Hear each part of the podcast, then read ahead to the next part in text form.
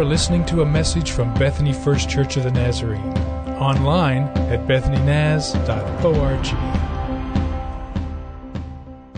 I was at Home Depot the other day and, and I just checked out and I'm walking out the door. And so when I get to the door, right before I, I exit, there's a guy who comes walking by me pretty fast. And if I just guessed his age, I would guess that he was maybe uh, 15 years older than me or so, maybe, maybe 70 or so years old. And as he comes walking by me, all of a sudden the alarm goes off. There's this bump, bump, bump sound. And I guess there was something with a security attachment to it um, that was worth, you know, a lot of money. And so the security attachment was still attached when he walked out the door. And so um, I'm thinking, does he even know that he just got beeped? You know, but he doesn't slow down. In fact, he kind of speeds up. And by this time, I'm walking out the door. As we get outside, he's moving on, and a employee comes by me and says to the guy, "Hey!" And he turns around and he sees the guy and he runs. And his truck is not far away. He jumps in his truck. He locks the door and he backs out. And the guy does this. He takes his camera out like I'm going to take a picture of your plate. And so instead of backing up and pulling, the guy just backed way up and his truck is just kind of bumping and his tires are screaming and just backs around and way up out in the parking lot and then takes off. Can't get his picture. And so I'm just kind of frozen watching this happen. And I don't know what you would think in that moment, but here's what I thought. Seriously? You're 70 years old? And you haven't figured this out yet? Stealing is not a good thing. It's a path that has a pretty predictable destination. You've lived all of these years and you're still trying to figure out how to steal something from Home Depot? It was just kind of mind blowing to me.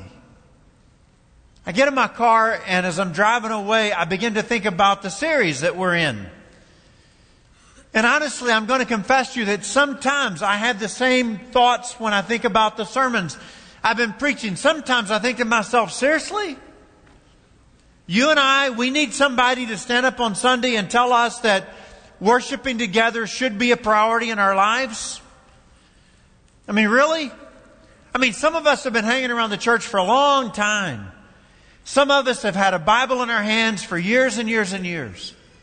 And, and really, we need somebody to stand up and say, you know what? Church should not be something that you do as a last resort, or if you don't have something else going on, you really should make this a priority in your life, and worshiping together should be something that you do every week.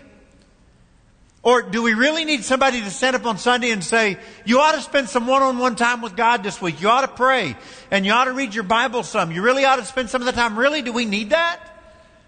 Do we need somebody to stand up on Sunday and tell us, you know what you ought to do? You ought to find some way to get in a group or find some way to invest in other believers and other believers invest in you. Or you really need to find a place to serve or you need to be generous in your giving or you ought to share your faith. We really need to be reminded of this. I mean, don't we know that this is the way of Jesus? And this is what God already expects of us? However, on the other side of that conversation, I also am very aware that me standing up here on Sunday morning and saying, you know what you should do? You should make worshiping together a priority. Or you should spend one-on-one time with God. Or you should be in a group. Or you should serve. Or you should give. Or you should share your faith with others. I realize that me just saying it really is not very effective. So let, let, let, let me, let me demonstrate, okay? Here we go. You should and I'm just quoting scripture right now. Okay, this is out of the book of 1 Peter chapter 4. You should use whatever gift you have received to serve others. Now that's just quoting Bible, okay? So I'm saying it as your pastor, you should, yes you, you should use whatever gift you have received to serve others. You might even want to write it down. That's a key verse that we're going to deal with today, okay? In fact, I'm going to ask you to say it to each other. So just turn to the person that's sitting near you, look them in the eye, Kind of smile. You didn't look at your wife. You're looking at me. No, look at her right there. You, right here. Mark, look at Kim, okay? So look, look at the person beside you and just say, you should use whatever gift you have received to serve others. How many of you would say, I was just transformed? I don't see any hands in the room. Nobody is saying that my life just changed and from now on I'm going to be a servant like I've never been before. So I think we have to go a little deeper and I think we have to understand the heart of the person who says it. And by the way, his name is Simon Peter and he actually spent time in the presence of Jesus who was the master at serving others. So grab a Bible. Let's go to the book of 1 Peter and let's go to chapter 4 and I'll start reading with verse 7, okay? So let me say it one more time in case you missed it. That's 1 Peter chapter 4. I'll begin reading with verse 7. Now, Simon Peter is one of those guys that Jesus said, I want you to follow me. I want you to be my disciple. He lived in a small fishing village called Bethsaida. And Bethsaida is on the northern side of the Sea of Galilee. So pretend there's a map right here, okay? You've got Judea, you've got Samaria, and you've got Galilee. And in Galilee, there's the Sea of Galilee. On the north side of the sea is a small fishing village named Bethsaida. Simon Peter and his brother Andrew were raised there. Guess who else was raised there? James and John. Guess who else was raised there? Peter. I mean, Philip. And so those five young men all lived in that small fishing village, all grew up knowing each other very well because it was only a village of about probably 1,500 people. They were all friends, and Jesus calls all five of those boys to be his disciple.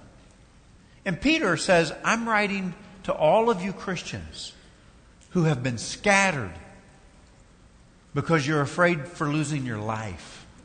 Let me talk to you for a little while. So here's what he says. You ready? The end of all things is near. Just wanted to build you up a little bit and excite you. Okay, there you go. Your life's about over. You feel good about that? That's what he says. The end of all things is near. We'll talk about it, but he believed it. It's not a mistake. It's not an accident. He really believed the end of everything was very close. Therefore, if that's the case, here's how we should live. Therefore, be alert and of sober mind so that you may pray. So, since we don't have much time left, he says it's really important, number one, that you pray. Okay? Now listen. Above all, love each other deeply because love covers a multitude of sins. So the second thing that he says is to love one another. The first thing that he said you should do is to. The second thing that he says you should do is love one another. Okay? Now, verse 9. Offer hospitality to one another without grumbling. The third thing he says is to offer hospitality. So the first thing he says is to. The second thing he says is that you should. The third thing that he says you should do is to. Okay. Each of you should use whatever gift you have received to serve others. The fourth thing that he says you should do is serve others. So since we don't have much time left, he says you should, number one, number two, you should, number three, you should. Could you say with a little more energy, please? And number four, you should serve. Okay, so let's finish reading. Verse 11. If anyone speaks, they should do so as one who speaks the very words of God. If anyone serves, they should do so with the strength God provides, so that in all things, God may be praised through Jesus Christ. To him be glory and the power forever and ever. Amen.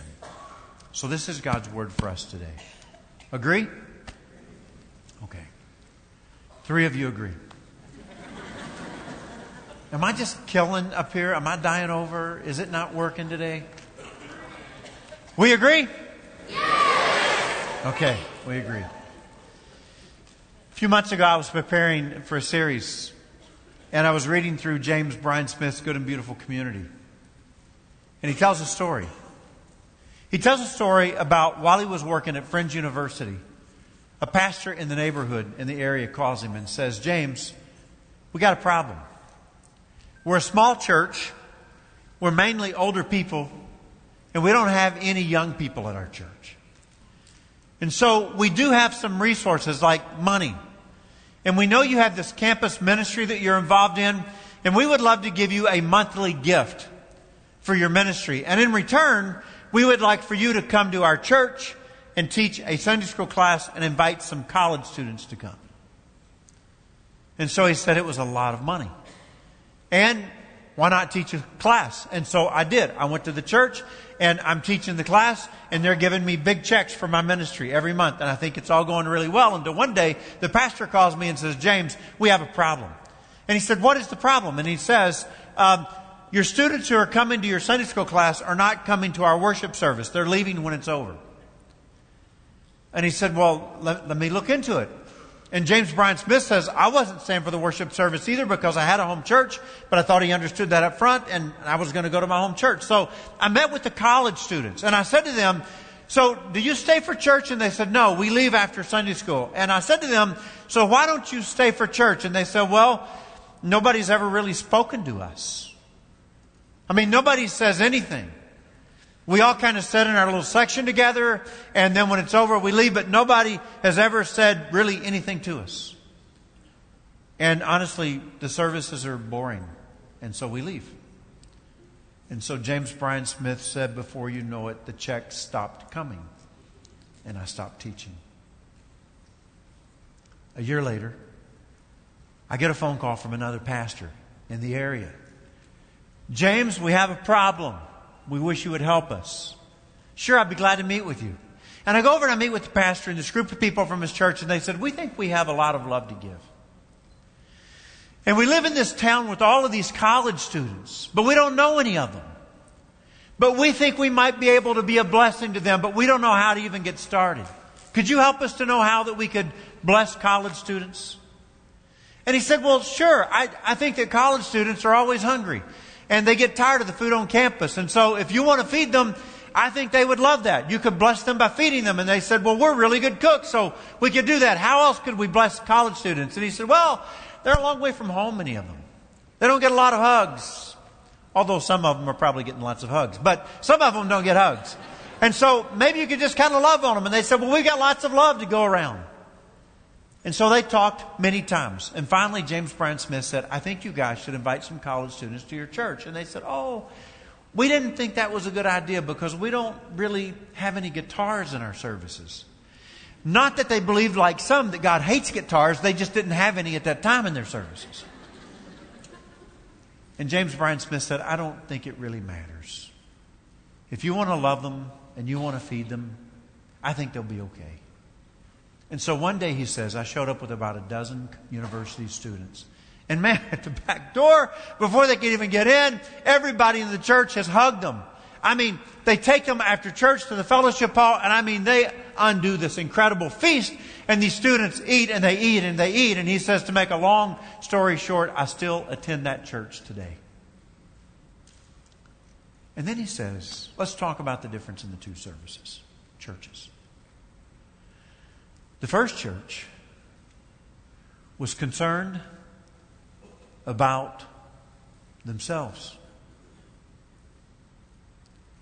The second church was concerned about others. The first church was focused on what's going to happen to us. The second church was focused on what's going to happen to them. The first church was all about taking care of our future. And the second church was all concerned about taking care of their future. Now, here's the bad news. You want a little bad news? we are very affected by our world, our culture, and if every one of us in the room got really honest with each other this morning about what we value and what's important to us, you would hear things like, well, my personal happiness is really important to me. I mean, I want to be happy. I mean, money is really important to me. You got to have some money, right? I mean, my own success, that's pretty important to me. I mean, having my needs met, that's important to me. But what if, what if we begin to live our lives this other way, this upside down kind of way, this kingdom of God kind of way, where we said, you know what really matters to me? What really matters to me is your happiness. And what really matters to me is that you have enough money. And what really matters to me is your success. And what really matters to me is that your needs are met. And the only way, the only way we will ever be able to think that way is when we are convinced that in this kingdom of God that we are a part of, God is taking care of me. And I am now free to take care of you. God has got me covered. He is watching over me. He is providing for me. He loves me. He worries about me. He takes care of me. And now I am just as free as I can be to say, I can help take care of you. So, in this little paragraph that I read to you, there is some incredible truth, and I want us to start uncovering that truth together. So, let me start by saying this. I remember going into a hospital room early one morning because I heard that my friend had been taken to the hospital late that night. And on my way to the office that morning, I stopped by the hospital, and when I walked in, it was a pretty solemn setting. It was my friend and her husband and they were about our age. They attended our church. They were friends to me and Annette. We'd eaten many meals together. And I wasn't quite prepared for what I was going to hear, okay? And here's what they said The doctor just left. In fact, you probably met him in the hallway. I mean, he just walked out the door, and we've made some decisions. What kind of decisions did you make? No more treatments for my cancer. We're done. I'm trying to adjust and I'm trying to process the information like they are because they've heard it for the first time too. And I want to ask a question, but I'm not willing to ask the question because it seems like I probably shouldn't say it yet. But I want to know if he talked about a time frame. I want to know, did he say, how long do you have left? Like, if no more treatments, how long are you going to live, Lynn? And finally, her husband Jeff says, he told us we're probably looking at two to three months at the most. And immediately, this is where my head goes. What can we do for her? How can we serve her? If she's only got three months left, what can we do to enhance, to better her life? What can we do to bless her? So, if you were in that position, what would you want? If you knew you only had two or three months to live, what would you want to do? And I'm wondering if anybody's looking at me saying, well, Rick, the first thing I would do is try to patch things up with God because things aren't what they ought to be. And if I knew I was going to check out of here in three months, I would want to get things right with God because I'm not right. And I wonder if there's others who would say, I've got some relationships that aren't good. Man, if I knew I had three months, I would go try to make those right because they're not right and I can't die like that. You know what I'm saying? And I wonder if some people would say, I got a bucket list. I mean, there's a few things I want to do. I mean, if I've only got three months, then I want to see some stuff. You know what I mean? I want to make a wish. So, a few years ago, a country music artist, anybody into country music?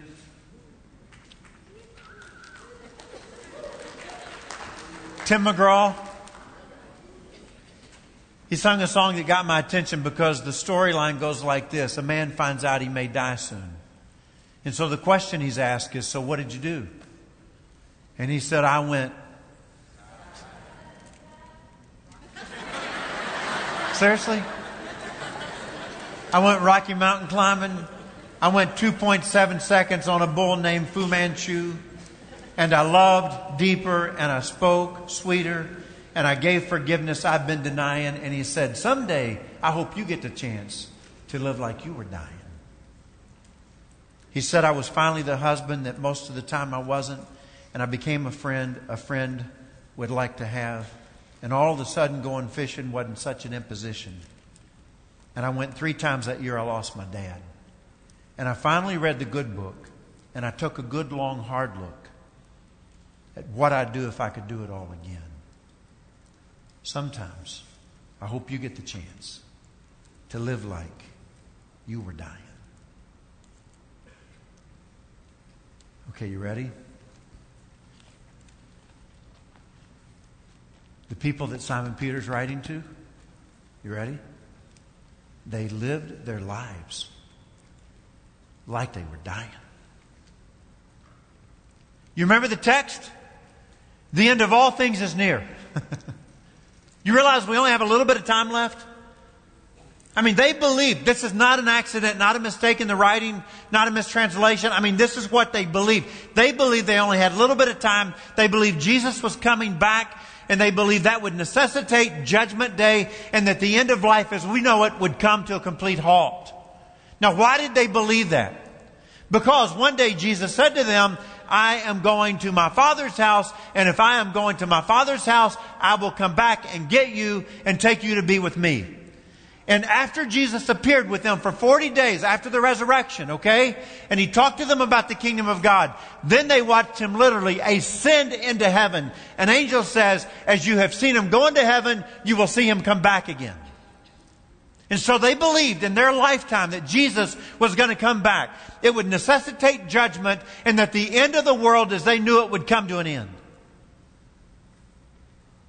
And they lived as if we only have a little bit of time left. So you tell me something. Why? Why do you and I?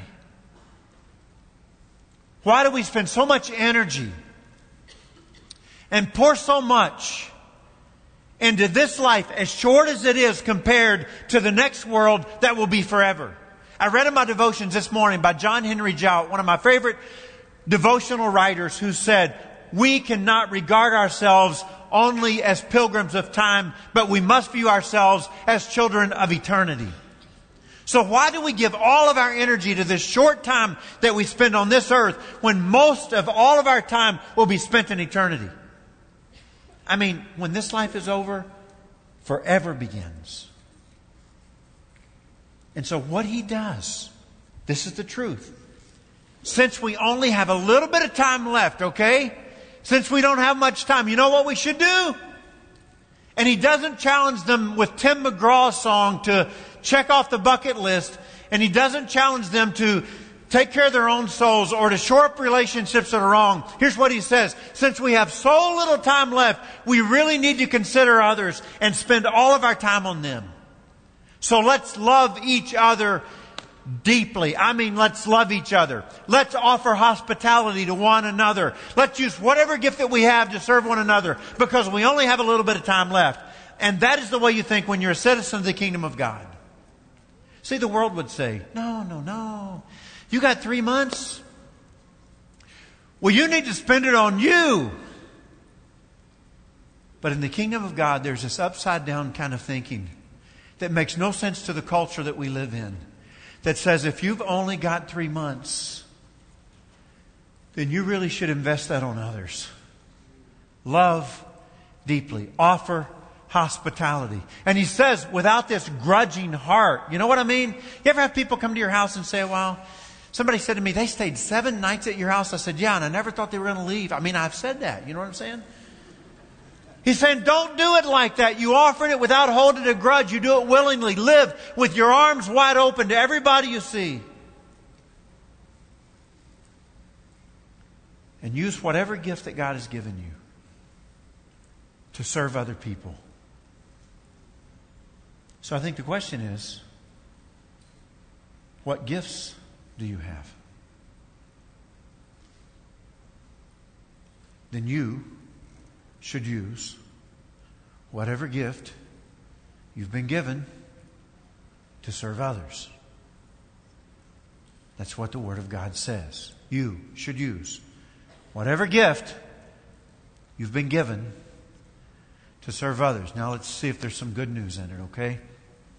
I was eating dinner with some folks last night, Danny and Sonia, who are relatively new to our church. And as we were talking, Sonia says, or somehow comes up, that Sonia has been going over to Two Lakes on Wednesday evenings to serve at the pantry, help with giving out food, loving on people, etc. And and Annette, my wife, says, "I want to hear about it. Tell me about it. What's what's it like?" And she goes, "Oh, it's it's great." She says, "There's this little boy over there that I just I've fallen in love with, and I get to hold him a lot. And I got a picture that Sonia doesn't know I have. You'll be shocked, Sonia, when you see the screen in a minute. Can we show that?" And she goes, He just drools on me and just loves on me, and I just get to hold him.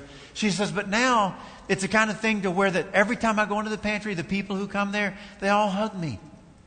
And she said, I got in my car on Wednesday night when I'm leaving the pantry, and I sat down in my car and I just thought, I love this.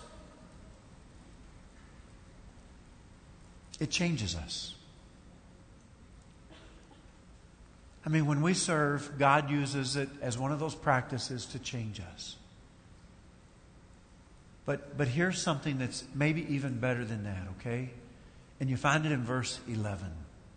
So he says, when you preach or when you serve, whatever you do, you, you, you don't do it with this attitude of, uh, here, I'm giving you from my resources. No, you, you, you kind of give it, this is what God gave me, so I'm just passing it on. But you never want to be seen by man. You never want to do it in such a way that people look at you and say, oh, you're a really nice guy. No. You want to do it in such a way that people see God. And so think about this. You're telling me that when I serve others, I get to be part of God bringing His kingdom to earth, and I actually point people to God.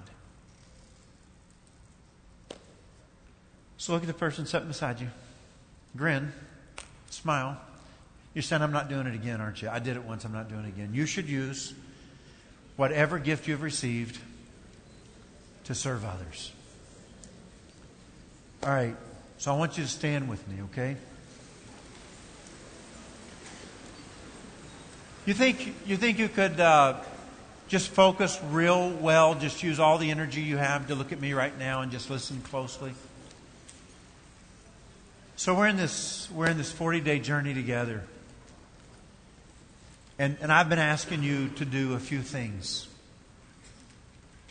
I've been asking you to consider adding or improving on six practices, making worship, being together, a priority in your life. And the fact that you're here today tells me that, that you're focusing on that. That's a good thing. I've been asking you to, to pray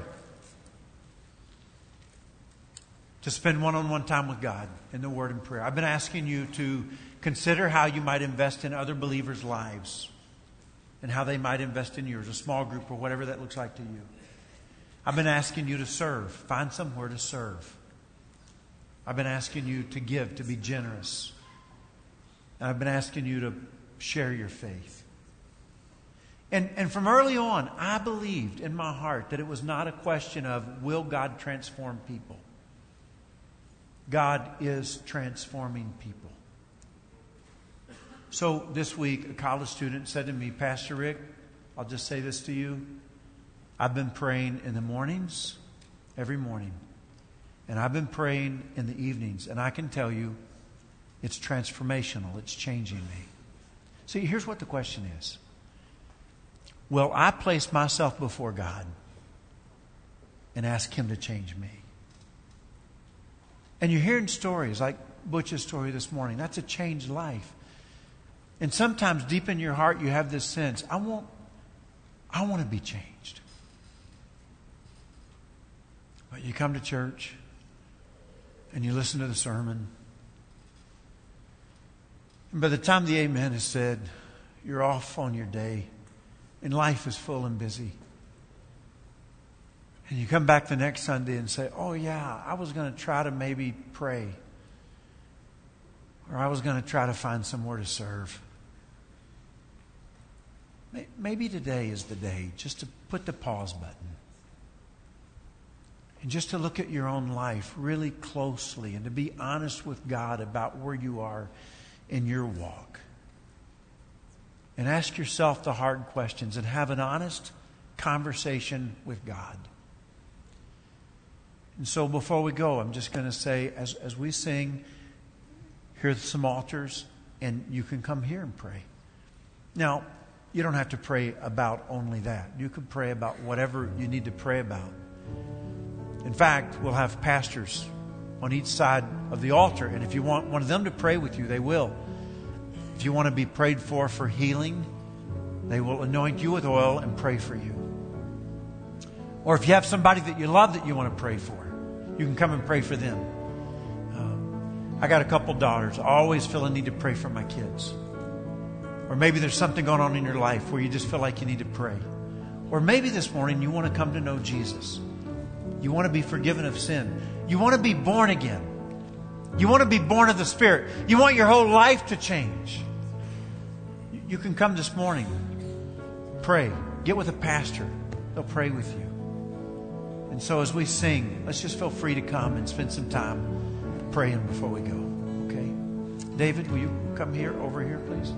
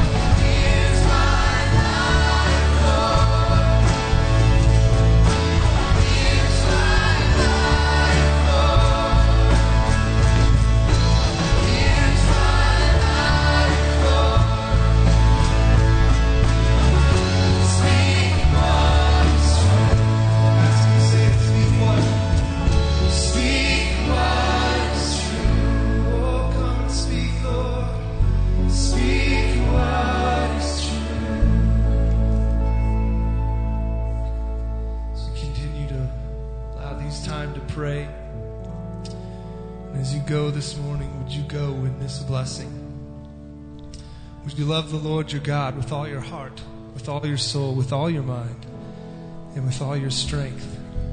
And would you love and serve your neighbor as yourself, before yourself?